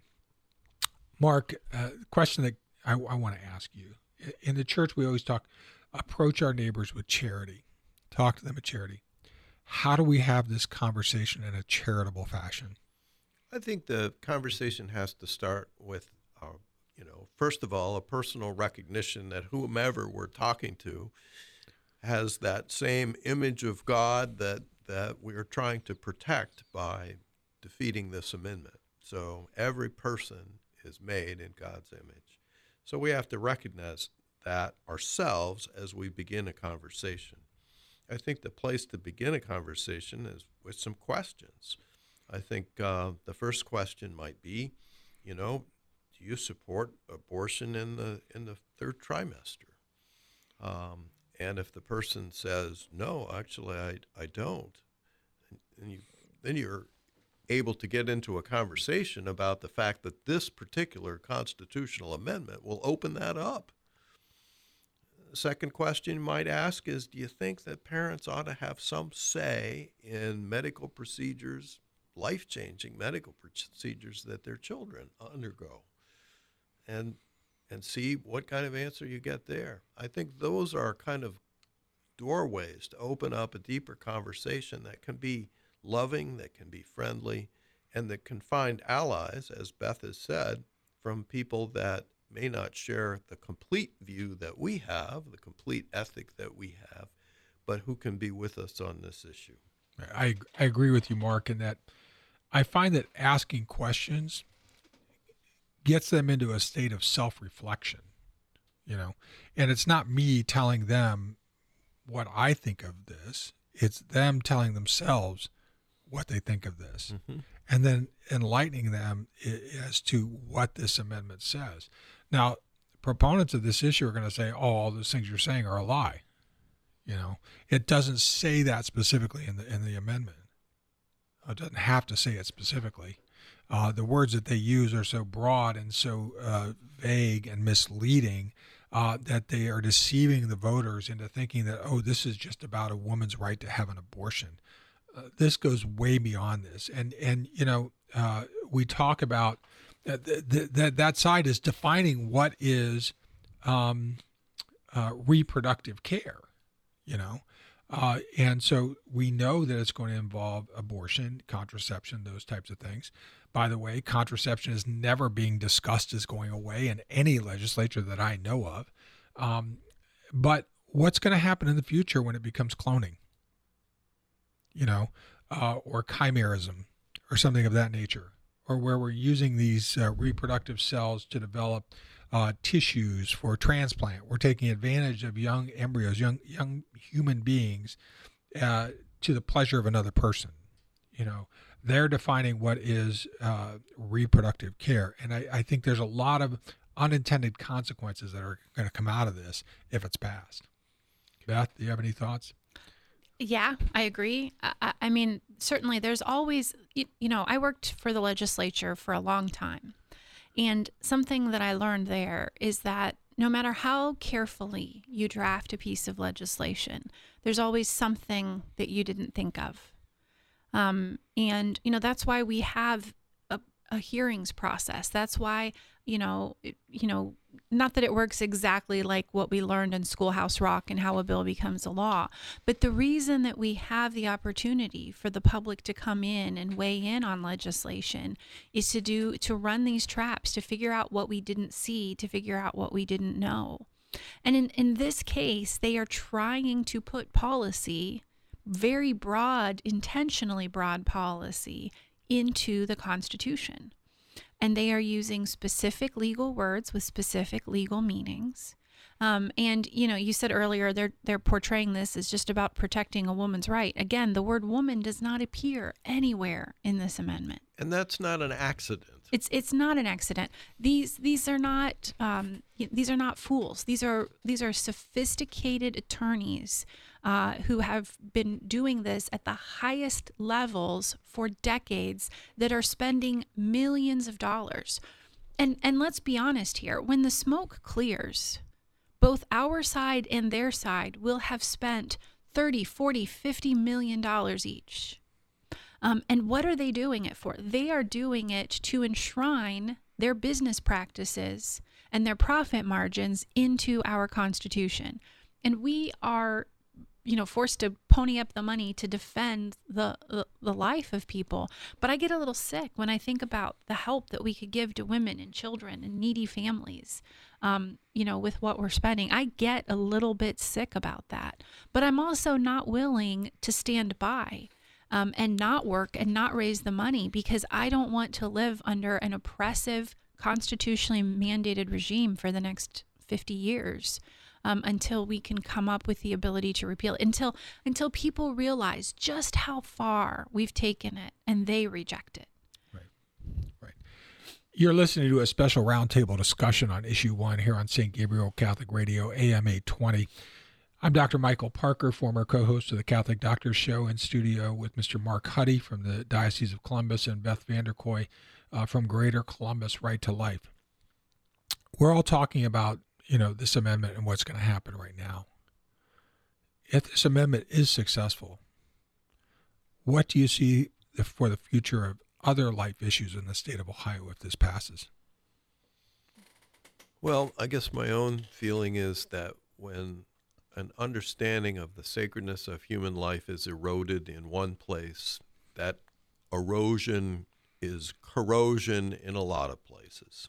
And we've seen it you know, in states that have very, uh, you know, liberal abortion laws. We've seen how that's kind of bled into end of life issues like assisted suicide and euthanasia, and that seems to be coming in more and more places. Um, and um, you, you know, there's a reason for that. If if you deny the fact that that life is sacred, then it you know it, it naturally will have that impact of corrosion of of recognizing the sacredness of life in other areas.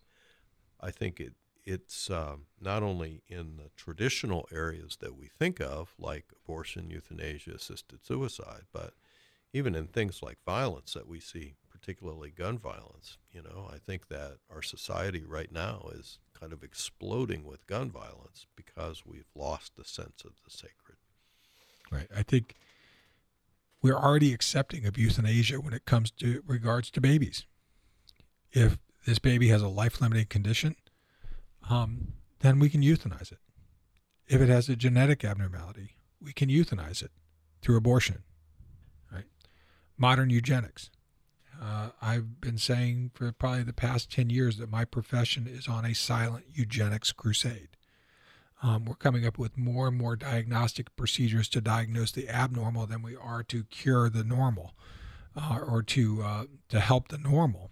Um, and uh, spending millions of dollars in, in, developing and creating these tests so that we can find out babies that are very early on, nine weeks, 10 weeks, 11 weeks, that may have increased risk for abnormalities um, so that they can be aborted.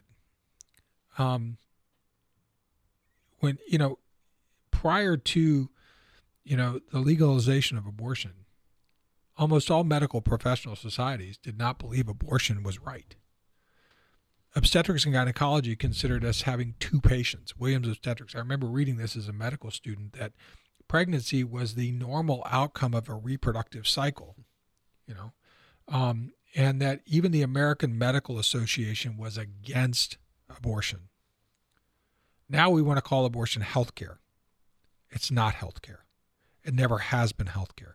It only became termed healthcare when we were discussing uh, national healthcare systems under Obamacare or the Affordable Care Act.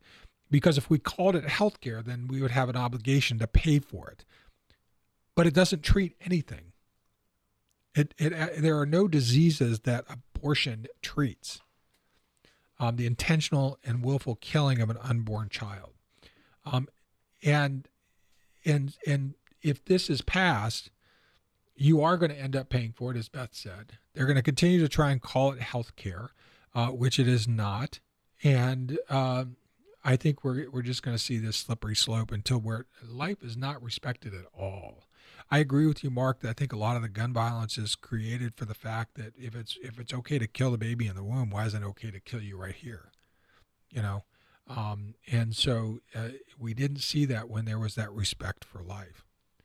But I think even within our own faith, we have to start coming back to the realization, as Mark and Beth, you both said several times, that this that this new life is made in the image and likeness of God, willed by God, brought into existence by God, given value and dignity by God. Um, that we don't have a right to say what its value and dignity is.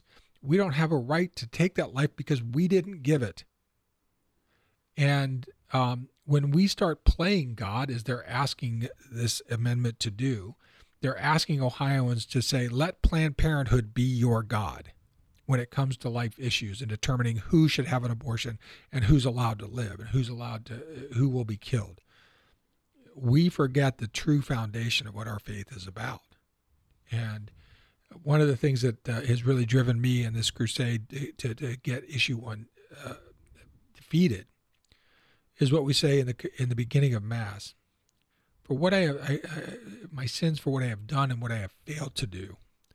And if we fail to stand up for life in this very important issue, if we fail to have our voices heard, if we fail to convince people that this is morally repugnant and wrong, then we're going to be judged on that someday. I'm not going to judge you. Beth's not going to judge you. Mark's not going to judge you. We're going to love you. And I pray for people who are for this amendment on a daily basis as part of my rosary because I want them to know how much God loves them and how much He wants them to come back to Him. In the first line of our catechism, it says, God is always searching for us, but He's waiting for us to come to Him. You know, uh, and so, you know, do what you can to get out and get people to understand the importance of voting no on issue one. Get out and vote. Go vote early. Go today if you can or vote absentee. You got to do what you can. Mark? Mike, just reflecting on what you just said, you know, certainly vote no is the message. We have to do that, and it's it's great what we know, uh, but until we actually act, until we actually cast that vote, we're not done.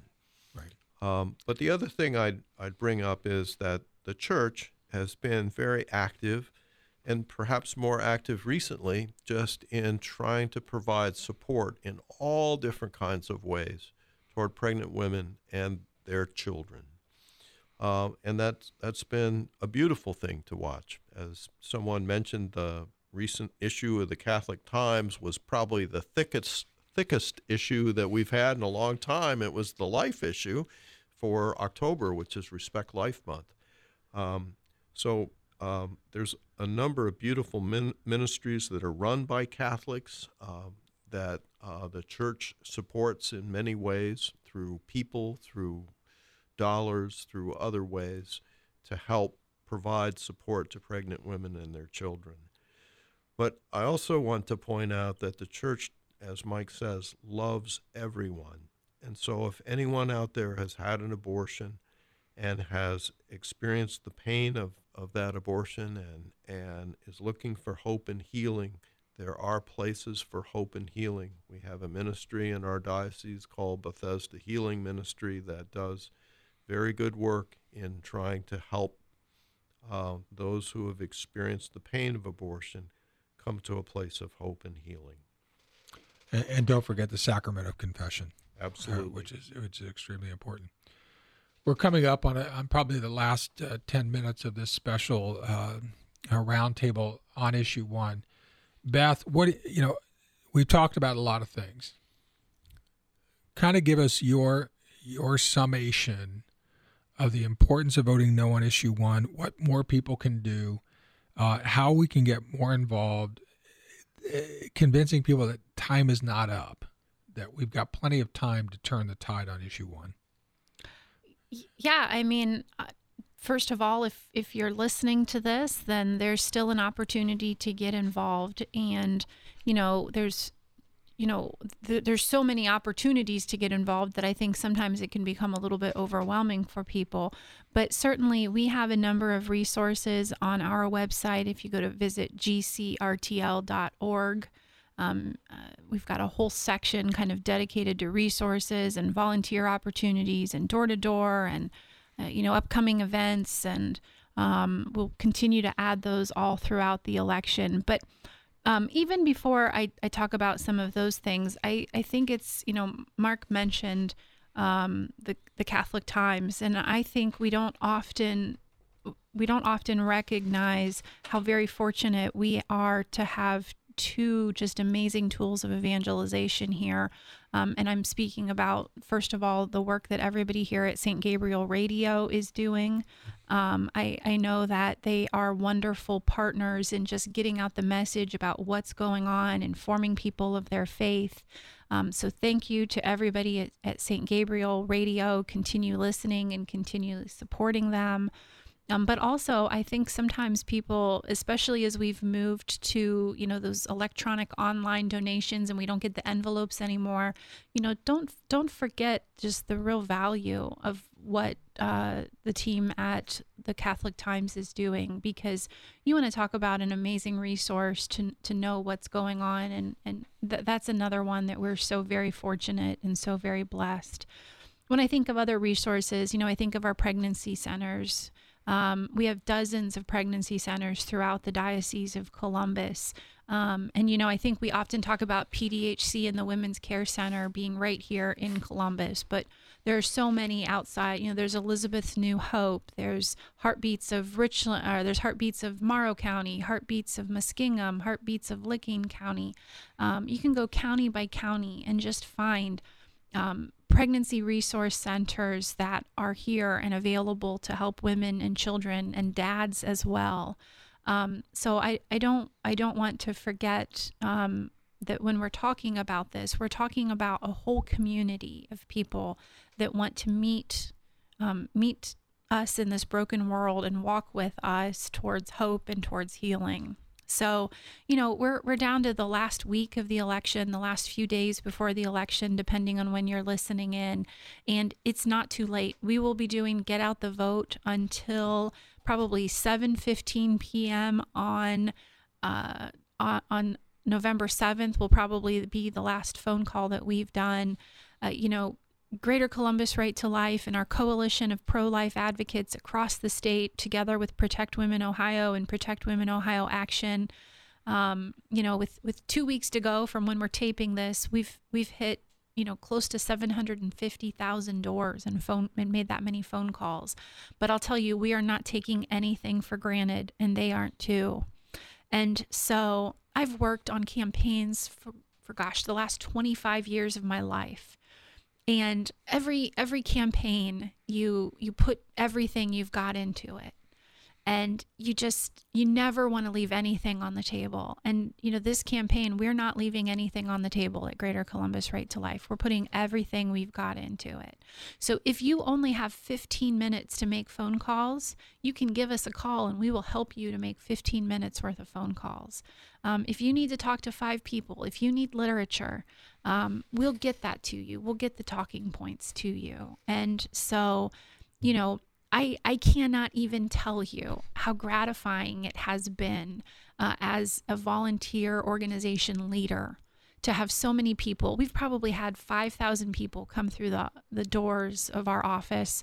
You know, Mike, you and Mark and I, I think between the two of us, we've probably seen at least 10,000 voters at these events that we're doing, if not more.